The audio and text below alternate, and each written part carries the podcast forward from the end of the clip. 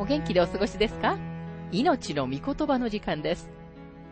この番組は世界110カ国語に翻訳され、1967年から40年以上にわたって愛され続けている J. バーノン・マギー神学博士によるラジオ番組、スルー・ザ・バイブルをもとに日本語訳されたものです。旧新約聖書66巻の学びからイザヤ書の学びを続けてお送りしております。今日の聖書の箇所は、イザヤ書42章24節から25節43章、そして44章3節から15節です。お話は、ラジオ牧師、福田博之さんです。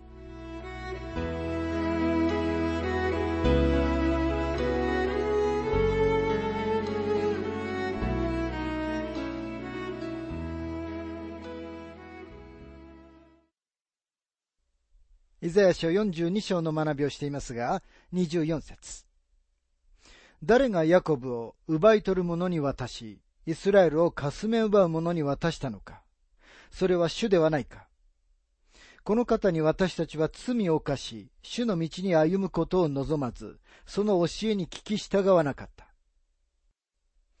た。民も国もイスラエルと言われています。神様は彼らを散らされました。でも神様は彼らをもう一度集められます。25節そこで主は、燃える怒りをこれに注ぎ、激しい戦いをこれに向けた。それがあたりを焼き尽くしても、彼は悟らず、自分に燃えついても心に留めなかった。主の懲らしめは民が悔い改めて主に立ち返るきっかけにはなりませんでした。さて、イザヤ書43章の学びに入りますが、特に43章は、神様がイスラエルの民を見捨ててしまわれたのではないことを明らかにしています。神様がイスラエルの国のために将来の目的を持っておられることを否定するのは不信仰と同じです。新約聖書の中でパウロは次のように質問しています。ローマ人への手紙11章の一節。すると神はご自分の民を退けてしまわれたのですか？絶対にそんなことはありません。私たちの目の前にあるこの章で、神様が明らかにしておられるように、神様は彼らを見捨ててしまってはおられないのです。イザヤ書43章の一節。だが今、ヤコブよ、あなたを作り出した方、主はこうおせられる。イスラエルよ、あなたを形作った方、主はこうおせられる。恐れるな、私があなたをあがなったのだ。私はあなたの名を呼んだ。あなたは私のもの。神様はこの箇所全体でイスラエルの国に話しかけておられ、あなたがあえて誤解しようとするのでない限り、神様の言っておられることを誤解することはできないと思います。神様は彼らの起源を語られます。あなたを作り出した方、主。つまりイスラエルは主によって作られたんです。ヤコブの名前は不正直なという意味です。彼は不正な手段で兄、エサウにとって変わったものでした。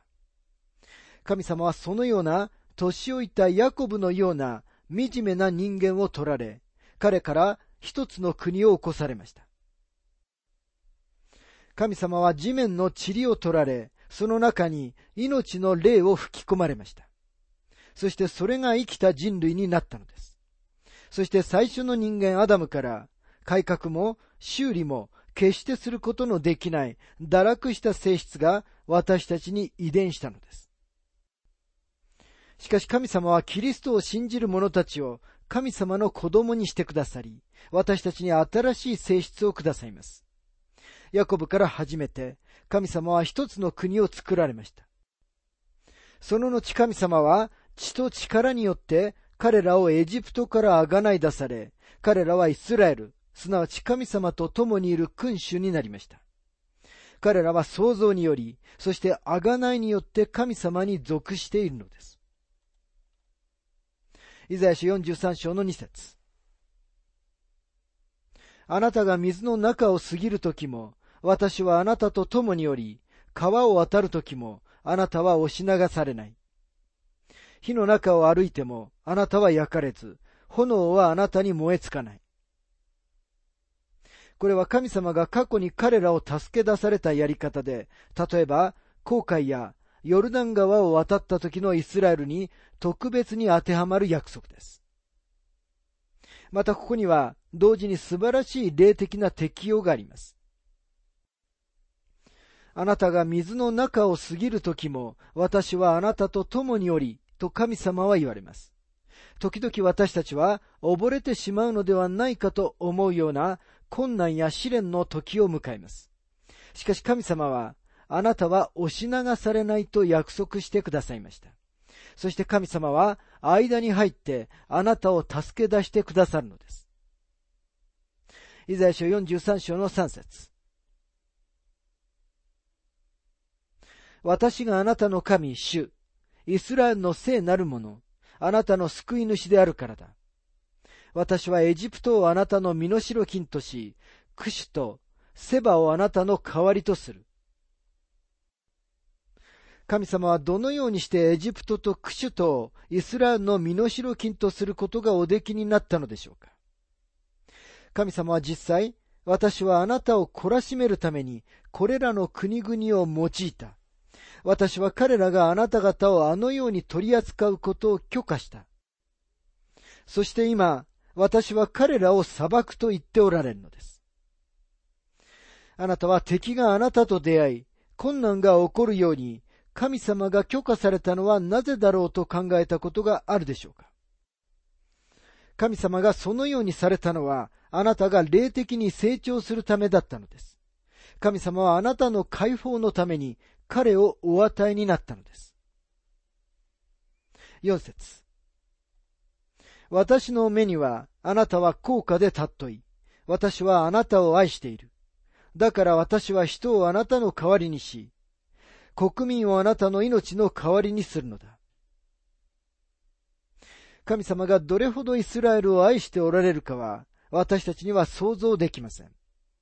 また私たち自身がどのように神様にとって尊いのかも想像することができないのです。5節から6節恐れるな、私があなたと共にいるからだ。私は東から、あなたの子孫を来させ、西からあなたを集める。私は北に向かって引き渡せと言い、南に向かって引き止めるなと言う。私の子らを遠くから来させ、私の娘らを地の果てから来させよ。この箇所についてマギー博士は次のように述べています。神様は明快な言葉でご自分がイスラエルの民をもう一度集められると言っておられます。エレミア書31章の10節で神様は次のことをもう一度確認されます。諸国の民よ、主の言葉を聞け。遠くの島々に告げ知らせて言え。イスラエルを散らした者がこれを集め、牧者が群れを飼うようにこれを守ると。神様は諸国の民を主の言葉を聞けと言われます。神様が言っておられる意味は次のようなことです。リベラル主義者たちよ、主の言葉を聞け。無千年王国主義者よ。五千年王国主義者よ。そして全千年王国主義者よ。主の言葉を聞け。あなた方の幾人かは私がイスラエルを見捨ててしまったかどうか、はっきりわからないでいる。私たちは神様に耳を傾けるべきです。世界の状況がどのようであれ、神様はイスラエルをもう一度集めるつもりであると言われるのです。神様がそう言っておられるのです。イザヤ書43章の10節あなた方は私の証人、主の蜜げ、私が選んだ私のしもべである。これはあなた方が知って私を信じ、私がそのものであることを悟るためだ。私より先に作られた神はなく、私より後にもない。神様には競争相手も同等のものもありません。この方だけが神様なのです。神様だけがこの特有の地位を持っておられます。イザヤ書43章の11節私、この私が主であって、私の他に救い主はいない。興味深いことは、世界のすべての宗教の中にあって、救いを保証しているのは、キリスト教だけだということです。他の宗教は、なかなかの計画を示してはいますが、彼らは確かに救いを保証してはいません。神様は言われます。私の他に救い主はいない。さて、神様は偶像礼拝という主題を扱われます。イザヤ書43章の12節この私が告げ、救い、聞かせたのだ。あなた方のうちに異なる神はなかった。だからあなた方は私の証人。主の蜜げ、私は神だ。神様はあなた方が偶像礼拝に陥らない限り、あるいはあなたを私から引き離す者に頼らない限り、私はあなたを祝福すると言われます。イザヤ書43章の13節これから後も私は神だ。私の手から救い出せるものはなく、私がことを行えば、誰がそれを戻し得よう。この説の戻すという言葉は、妨げるという意味です。神様の見てから滑り抜けられる被造物はなく、神様の見ての届かないところに逃げられるものもないのです。14節あなた方をあがなわれたイスラエルの聖なる方、主はこうおせられる。あなた方のために私はバビロンに使いを送り、彼らの横木を皆突き落とし、カルデア人を喜び歌っている船から突き落とす。バビロンの最終的な滅亡が予告されています。15節私は主、あなた方の聖なる者、イスラエルの創造者、あなた方の王である。主題はイスラエルの国であるということは確かです。神様が彼らを作り出されたことの責任を取られます。反ユダヤ人主義者は、このことに注意を払うべきです。主は彼らの王なる方であるということです。主が彼らの王なる方であられるということは、キリストが神様であることのもう一つの確証です。主イエスが地上に来られて、ご自分の王権を主張されたとき、主がインマヌエル、つまり神は私たちと共におられるという方であることを主張されているのだということをイスラエル人は理解していたのです。今神様は野の獣たちさえもご自分を崇めると語られます。20節野の獣、ジャッカルやダチョウも私を崇める。私が荒野に水を湧き出させ、荒れ地に川を流し、私の民、私の選んだものに飲ませるからだ。罪に陥ってしまった被造物である人間よりも動物の世界の方がもう少し神様のことを意識しているのだと思います。25節私、この私は私自身のためにあなたの背きの罪を拭い去り、もうあなたの罪を思い出さない。神様は私たちを許してくださったのと同じ基礎に基づいて彼らも許すつもりであると言っておられます。27節あなたの最初の先祖は罪を犯し、あなたの代言者たちは私に背いた。これは明らかにアブラハムのことを指しています。聖書は彼の失敗と罪を正確に記録しています。あなたの代言者とは通訳者を意味します。人々に神様のことを通訳した人々にも過失と罪がありました。それは例えばサムソン、サムエル、ダビデのような人たちです。28節それで私は聖女の司たちを怪我し、ヤコブが整絶されるようにし、イスラエルが罵られるようにした。これはイスラエルの現在の状況です。彼らには今日平和がありません。なぜなら彼らが生ける誠の神様から離れてしまったからです。でもこれが彼らの最終的な状態ではありません。44章でも43章のテーマが続きます。ところが43章はやがて来る裁きの暗い言及で終わります。次の章は来ようとしている御国の光と精霊の約束に入っていきます。偶像礼拝に対する皮肉がこの部分に繰り返されています。人間の心は神様から離れて偶像に頼る傾向があります。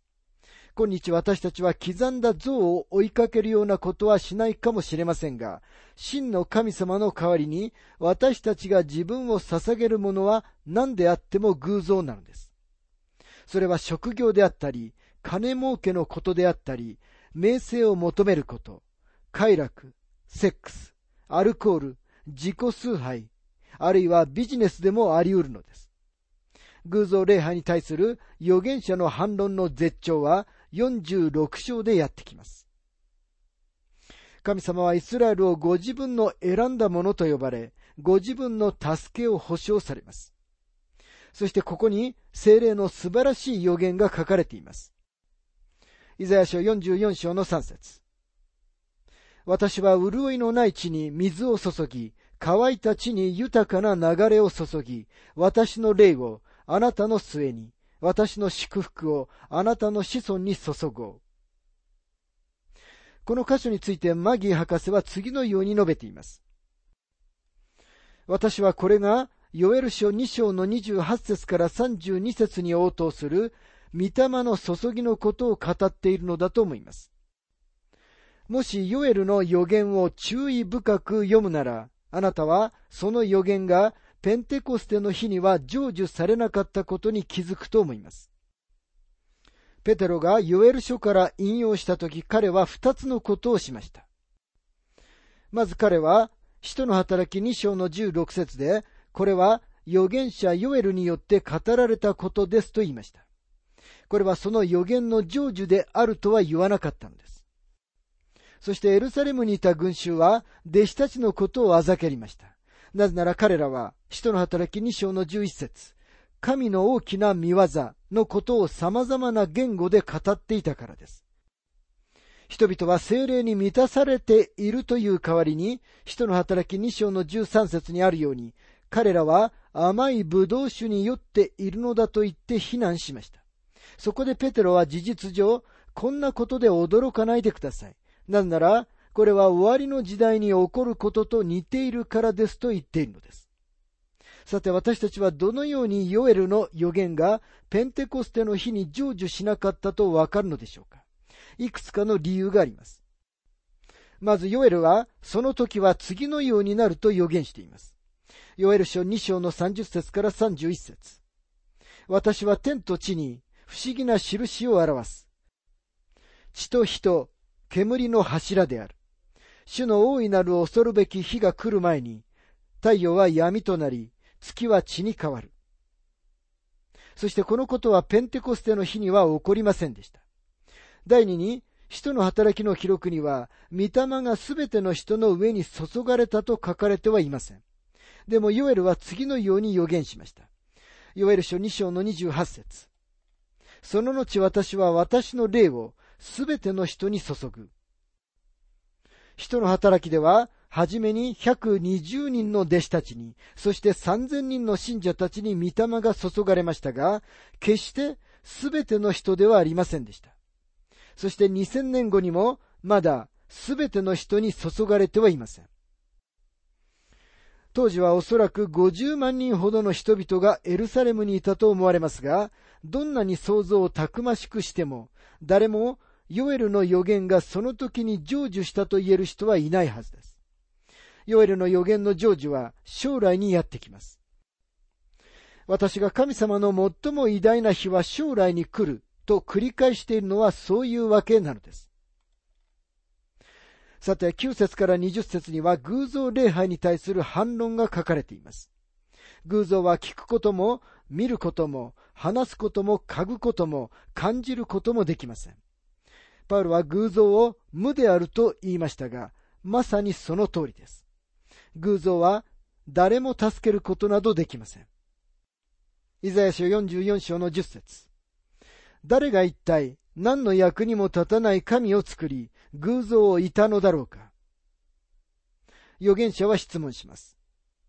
なぜあなたは時間を費やして神を作るのか？あなたは自分を恥じるべきだ。あなたはすべてのことを混同している。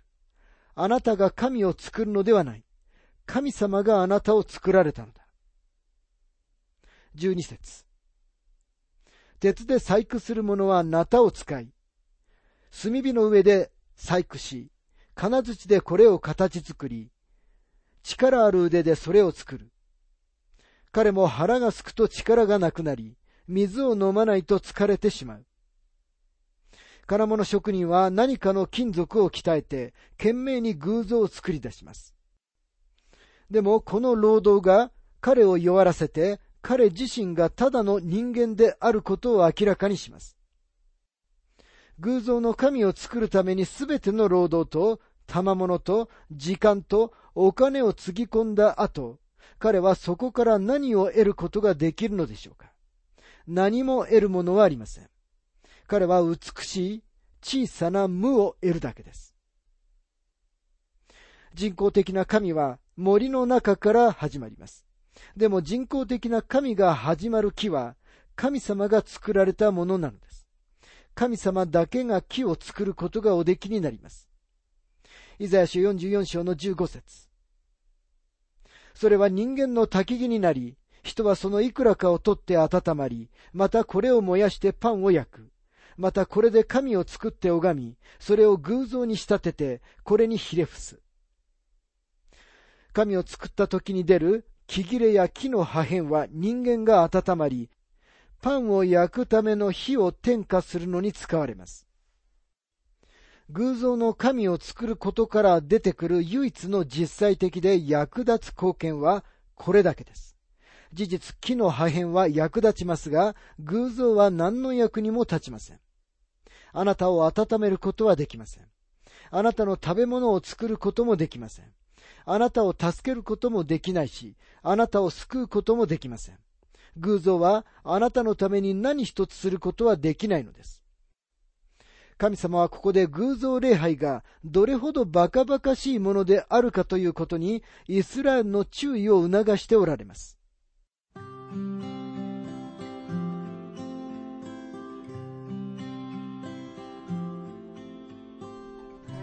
命の御言葉お楽しみいただけましたでしょうか？